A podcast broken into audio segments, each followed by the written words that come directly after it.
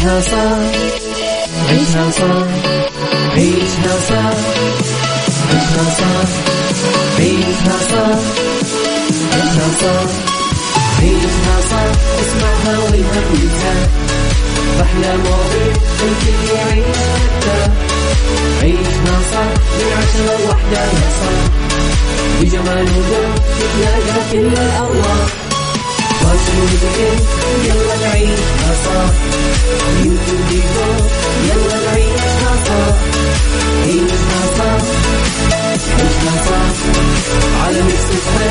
يلا نعيشها الآن عيشها صح مع أميرة العباس على Mix FM Mix FM Saudi's number one hit music station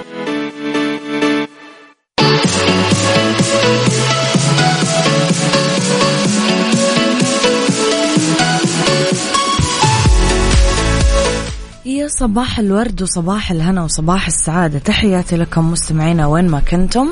صباحكم خير من وين ما كنتم تسمعوني. راح فيكم من وراء ال mic وال control أنا أميرة العباس في يوم جديد حلقة جديدة ساعات جديدة مواضيع جديدة. ساعتنا الأولى أخبار طريفة وغريبة من حول العالم جديد الفن والفنانين آخر القرارات اللي صدرت. ساعتنا الثانية قضية رأي عام وضيوف مختصين. ساعتنا الثالثة صحة جمال ديكور وغيره من الفقرات. الفقرات الحلوة على تردداتنا بكل مناطق المملكة تسمعونا. على رابط البث المباشر على التطبيق Mix FM Android و iOS. إحنا دايما موجودين. مستمعينا تقدرون ترسلوا لي رسائلكم الحلوة ومشاركاتكم تصبيحاتكم على صفر خمسة أربعة ثمانية, واحد سبعة صفر صفر. جديدنا كواليسنا تغطياتنا آخر أخبار الإذاعة والمذيعين. كلها موجودة على at Mix FM Radio تويتر سناب شات إنستغرام وفيسبوك آه تقدرون أكيد دايما تتابعونا. عيشها صح مع أميرة العباس على Mix FM Mix FM Saudi's number one hit music station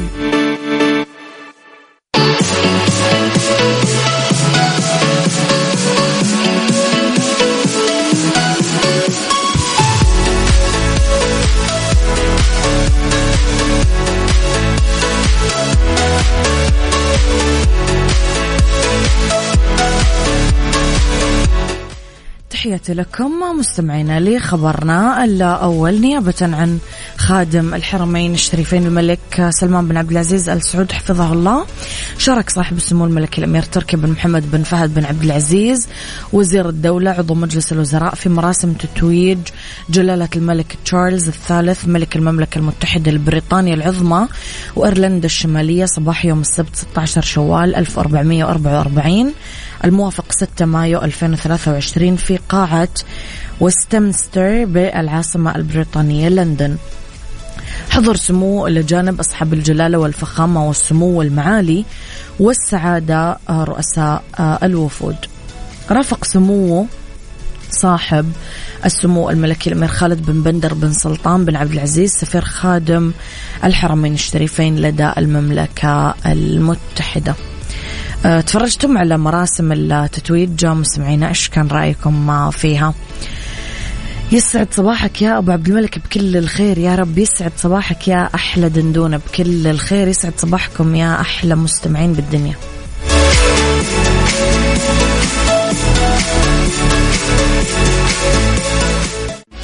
عيشها صح مع أميرة العباس على Mix FM Mix FM سعوديز نمبر ون هيت ميوزك ستيشن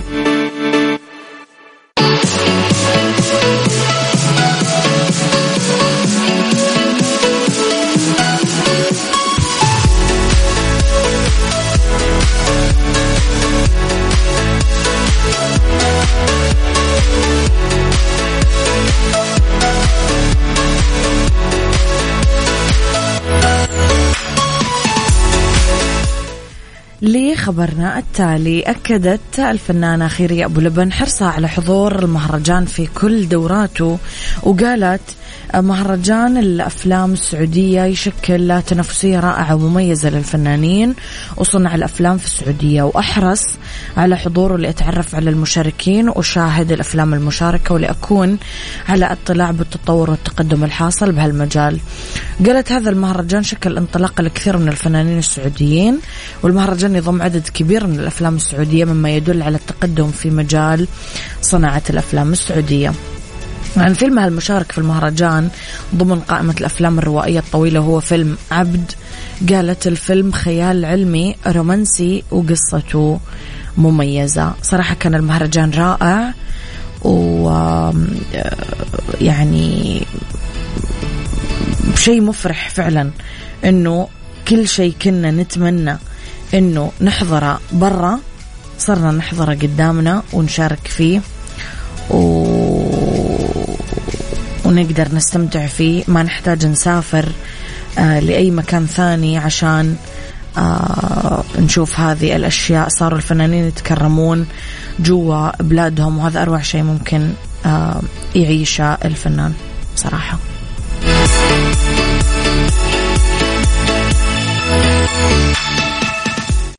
عيشها صح مع أميرة العباس على Mix FM Mix FM Saudi's number one hit music station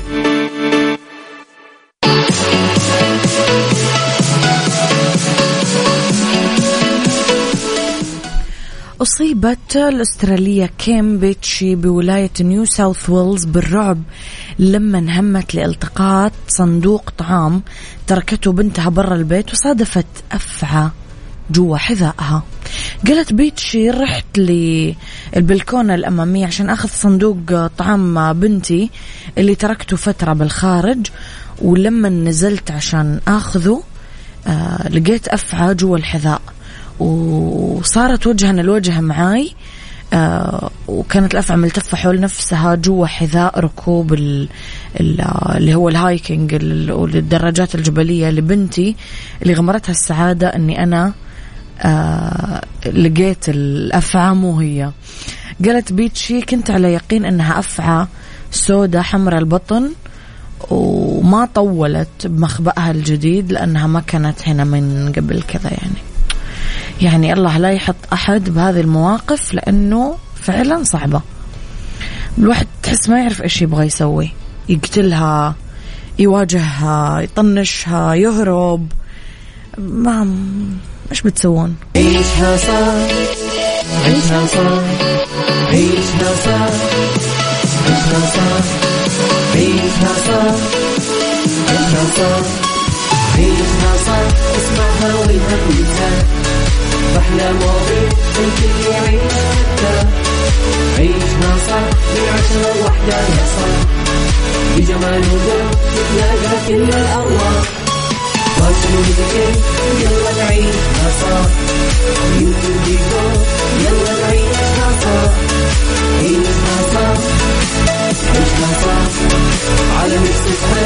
يلا نعيشها صح الآن عيشها صح مع أميرة العباس على Mix FM Mix FM Saudi's number one hit music station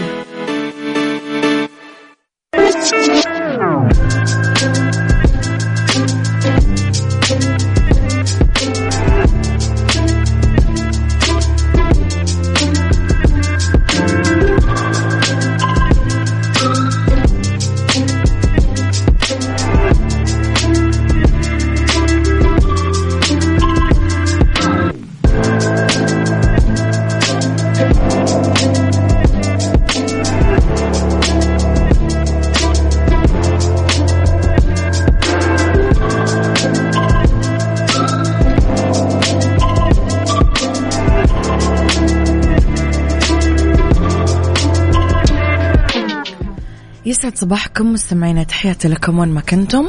صباحكم خير في ساعتنا الثانية اللي اختلاف الرأي فيها لا يفسد للود قضية لولا.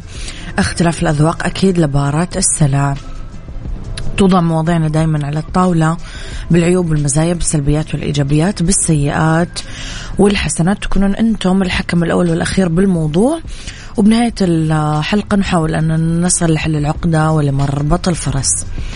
البعض مننا يتكلف بأعمال وممكن ما ينجزها بشكل مثالي. آه نخفق بشوية مراحل دراسية. ما راح نقول إنه أمر طبيعي بس نقول إنها أمور ممكن تصير يعني شيء عادي. ممكن نحس بالخيبة بالإحباط بالخذلان من أقرب الناس لنا. لأنه راح ترمينا طبعا سهام النقد من أقرب الناس. السؤال هل عندك خطة تتعامل فيها مع الفشل والخسارة؟ وبوجهة نظرك إيش هي أصلا مسببات الفشل؟ قولوا لي رأيكم على صفر خمسة أربعة ثمانية, ثمانية واحد, واحد سبعة صفر صفر. عيشها صح مع أميرة العباس على Mix FM Mix FM Saudi's number one hit music station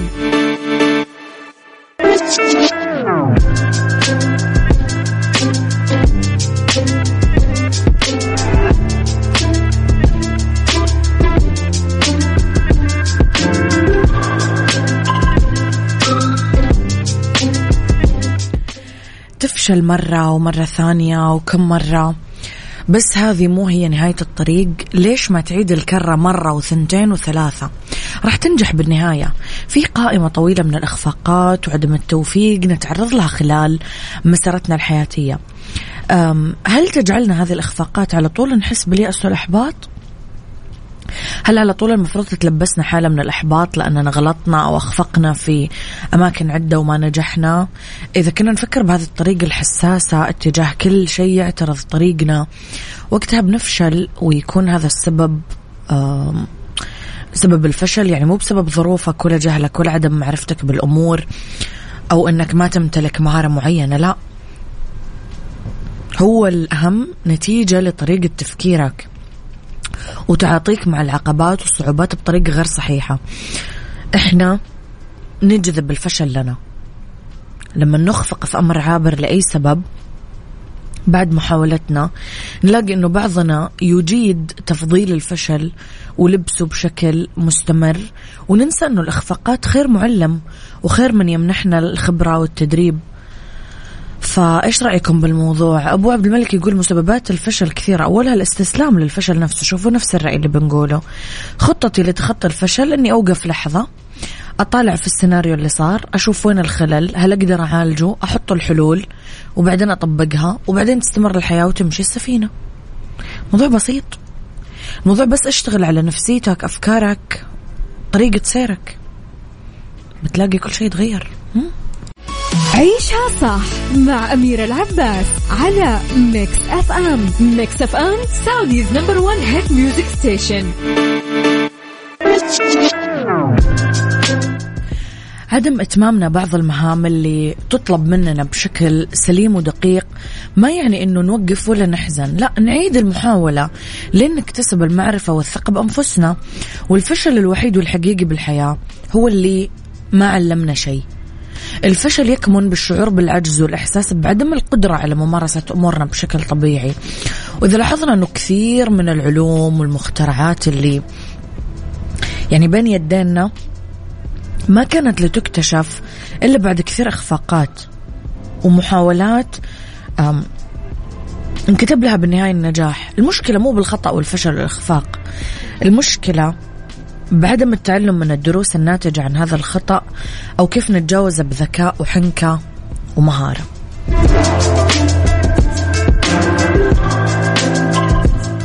عيشها صح عيشها صح عيشها صح عيشها صح عيشها صح عيشها صح عيشها اسمعها والهم ينزاح أحلى مواضيع الكل يعيشها عيشها صح من عشرة لوحدة صح بجمال وذوق تتلاقى كل الأرواح fashion واتيكيت يلا نعيشها صح beauty وديكور يلا نعيشها صح عيشها صح عيشها صح على Mix يلا نعيشها صح الآن صح مع أميرة العباس على Mix FM Mix FM Saudi's number one hit music station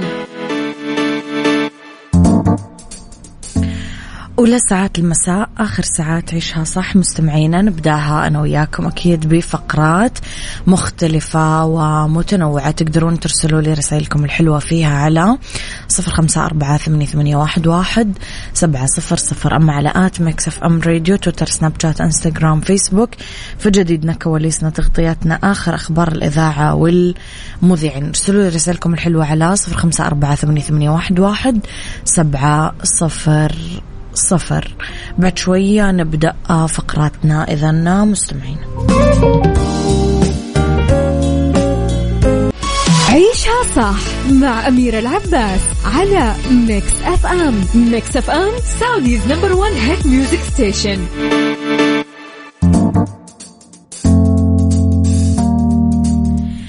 تحياتي لكم مستمعينا مساكم خير مرة جديدة.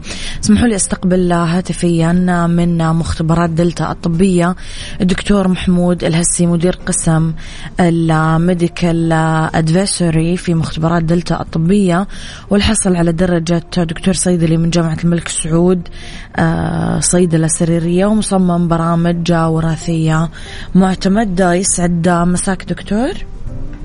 يعطيك العافية الله يسعد نفسك أستاذ أميرة. الله يعافيك يا رب. دكتور كلامي أنا وياك اليوم عن صحة الجنين عن طريق الجينات. بداية إيش اللي مقصود بفحص صحة الجنين عن طريق المادة الوراثية؟ طيب آه صحة الجنين آه عن طريق المادة الوراثية. نعم. يعني أنا حشوف المادة الوراثية الخاصة بالجنين وحامل عليها دراسات معينة وتحاليل معينة.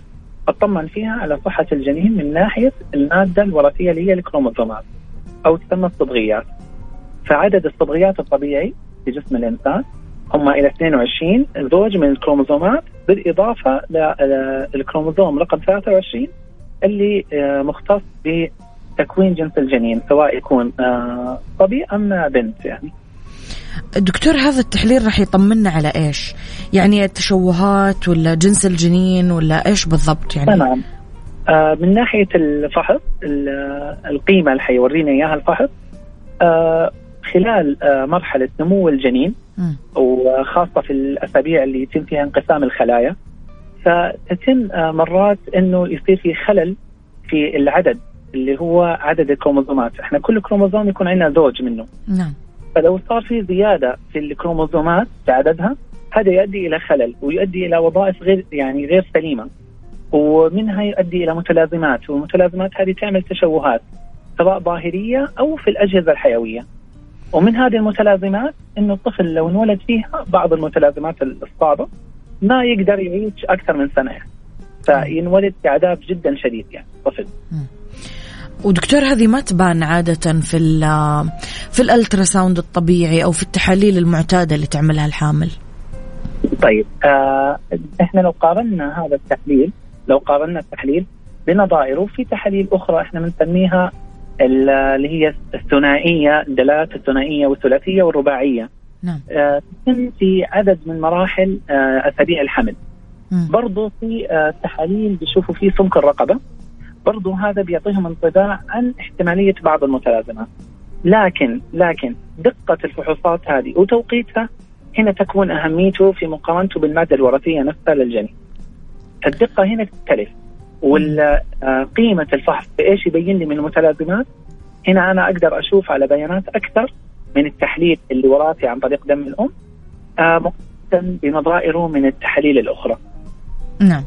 طيب دكتور في العودة للحديث عن آه، آه، فحص صحة الجنين عن طريق المادة الوراثية إيش التوقيت المناسب لعمل الفحص؟ في أي مرحلة من الحمل؟ طيب هنا تختلف التوقيت المناسب على اختلاف المكان اللي أنا حامل فيه التحليل والأجهزة ودقتها واستطاعة الأجهزة في أنه تحصل على المادة الوراثية الكاملة. طيب إحنا قلنا هذا التحليل بيعتمد على المادة الوراثية للجنين. والتحليل هذا بيتاخذ من عين الدم من الأم.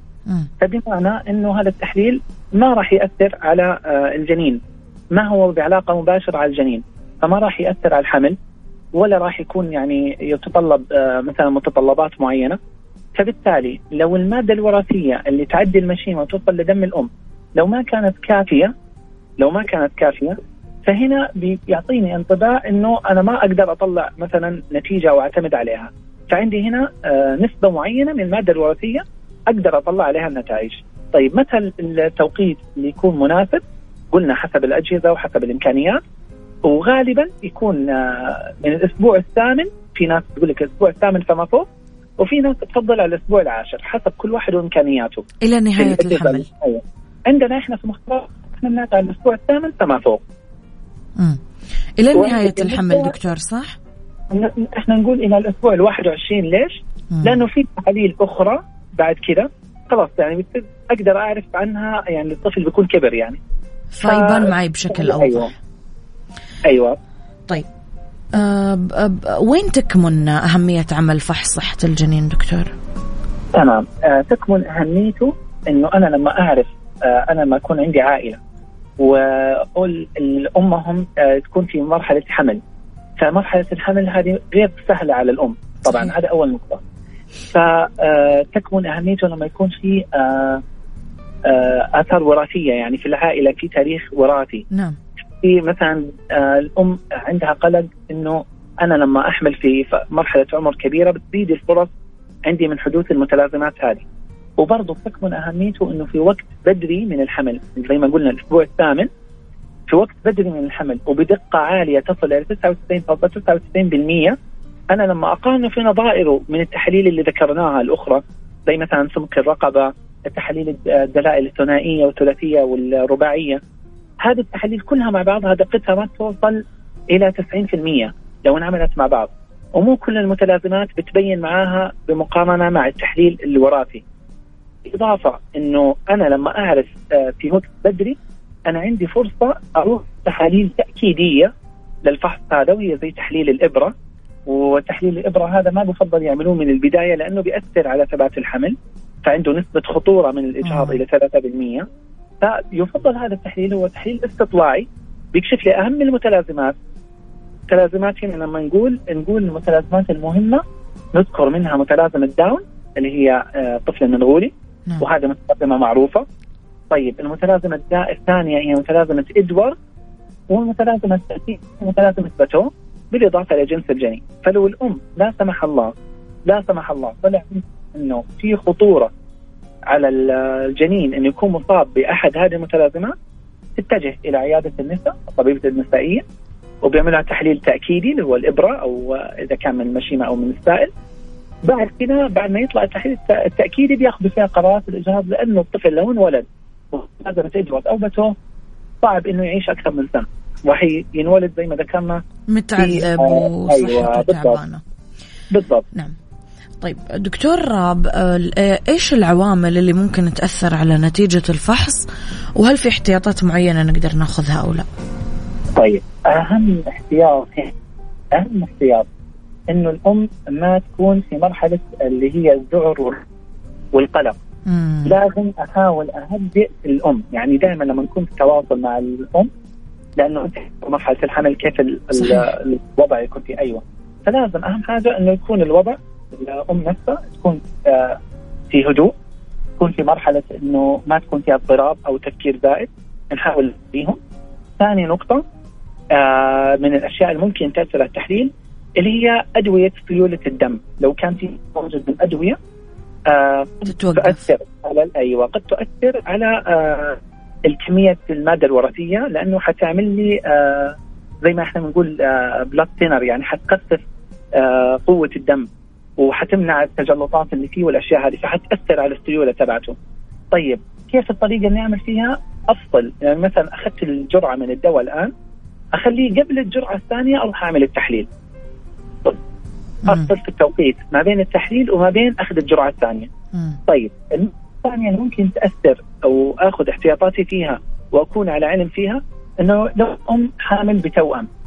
نعم. آه في خلال الحمل بالتوأم آه، صعب أعرف آه، مين منهم خاصة في جنس الجنين مين منهم حيكون آه، البنت ومين منهم حيكون الولد لأنه ما حقدر أعرف إنه يعني فرضا إحنا لما نقول طفل هذا بنت معناته إنه يحمل كروموزوم إكس إكس.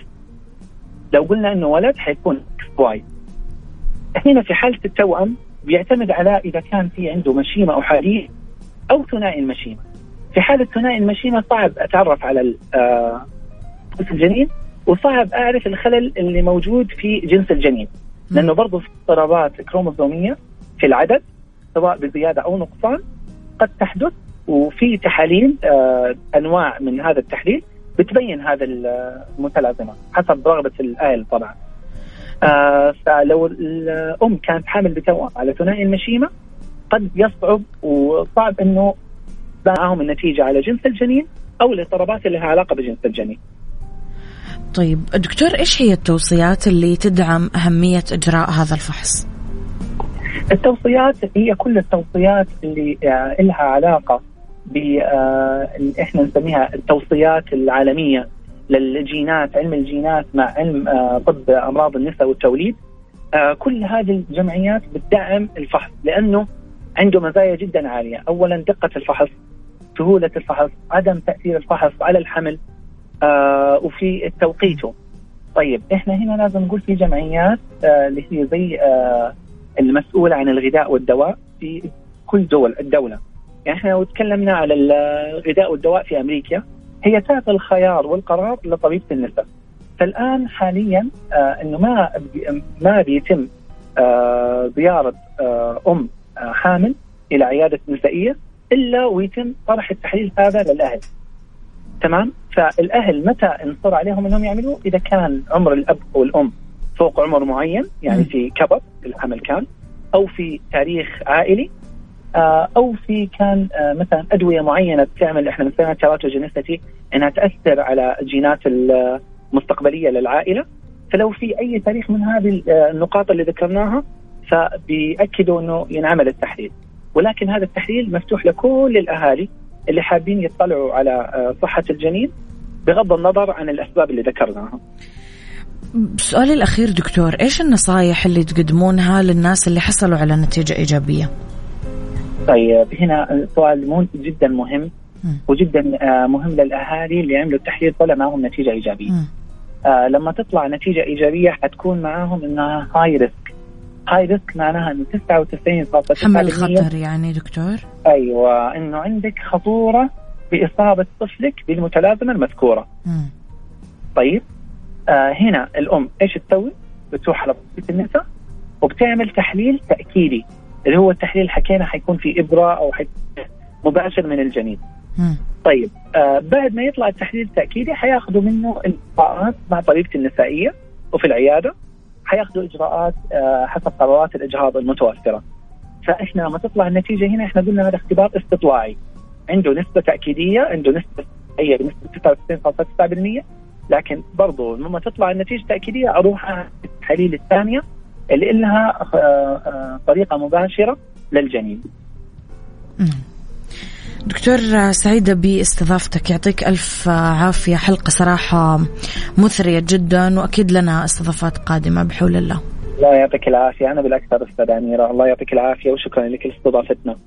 شكرا دكتور نورت حلقتنا اليوم تحياتي لك. إذا مستمعينا من مختبرات دلتا الطبية الدكتور محمود الهسي مدير قسم ال medical advisory في مختبرات دلتا الطبية والحاصل على درجة دكتور صيدلي من جامعة الملك سعود صيدلة سريرية ومصمم برامج وراثية معتمد. تحدثنا عن صحة الجنين عن طريق الجينات واللي فات الحلقة أكيد يقدر يرجع يسمعها على تطبيق ميكس اف ام آه، نتمنى أكيد لكل الحوامل حمل إن شاء الله يا ربي آمن وسليم ونسأل الله تعالى دائما الخلقة التامة في آه، في أجنتكم بإذن الله تعالى.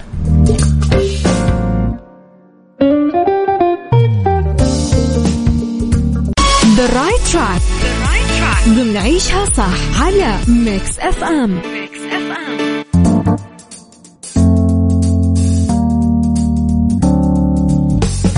في the right track نقاط جوهرية للخريجين الجدد عشان يبدأون مشوارهم المهني. يواجهون غالبية الخريجين الجدد صعوبة بالحصول على الوظيفة الأولى. نتيجة لبعض الأمور الهامة اللي تغيب عن أذهانهم. في بعض النصائح اللي تساعد هذه الفئة في بدء المسار المهني. آه وفي نقطتين جوهرية في مسار الخريجين الجدد آه الوظيفي. أول شيء التطوير الشخصي إنك تغوص بعمق بمهارات الاتصال. هذه تحدد شغف المرشح الشاب وترسي الأساس الصحيح آه للمسار الوظيفي. وكمان تتعلم قدر المستطاع وتعزز المهارات الإبداعية والمهارات اللي تثري الملف المهني وتسرع النمو الوظيفي. كمان حاجة تكبير دائرة المعارف. قد ما تقدر إنك مثلا إذا عندك قدرة على الحصول على الوظيفة مو بس لازم يكون عندك مهارات ومعارف لا كمان مين تعرف؟ سوق العمل جدا تنافسية فيستدعي بكل خريج يعزز شبكة علاقاته ويأخذ زمام المبادرة ويحضر المحادثات المهنية وجلسات المشاركة مع القادة بالمجال اللي درس فيه والمعارض والمحافل المهنية اللي متعلقة بشغله.